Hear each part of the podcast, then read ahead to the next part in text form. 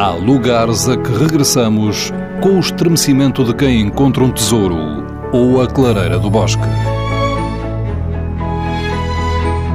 Neles nos apaziguamos ou celebramos a intimidade do mundo. Lugares Secretos. Uma proposta de Fernando Alves com edição sonora de Alexandrina Guerreiro e Erlander Rui. António Fontainhas Fernandes, reitor da Universidade de Trás-os-Montes e Alto Douro, Vila Real. O sítio cheguei por engano. Eu não tinha como objetivo visitar o Museu do Coa. No Douro, quando se viaja, nunca se sabe qual é o meio de transporte, qual é o motivo, com quem se viaja. Viaja-se no Douro. E o Douro é um misto de contrastes. Então saí da zona do rio, algures em Alijó, onde o rio é pautado por margens com terraços plantados, perfeitamente ordenados, que são as chamadas Quintas do Douro, e na etapa seguinte passamos pelo Tua. O Tua estamos a falar num Douro diferente, num Douro mais primitivo, um Douro mais natural, onde não chegaram as tecnologias do vinho, as vinhas ao alto. E estamos a falar de um Tua, de um Val Tua, antes da barragem, antes de ser submerso, onde se via o que é que era a verdadeira origem do Douro.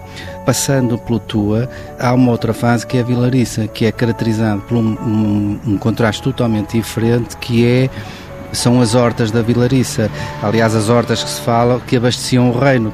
Muitas pessoas já ouviram falar que saíam da Vilariça os melões para o reino, para Dom João V, porque tinham efeitos terapêuticos muito conhecidos. Estamos a falar de uma zona fértil.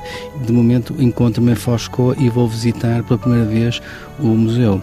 O museu está muito bem enquadrado na paisagem, tem um revestimento que imita o xisto natural e tem um formato obtuso para se entrar complicado, parece que se entra por algo que é difícil, como um buraco de uma agulha, e notamos aqui uma beleza das nossas origens.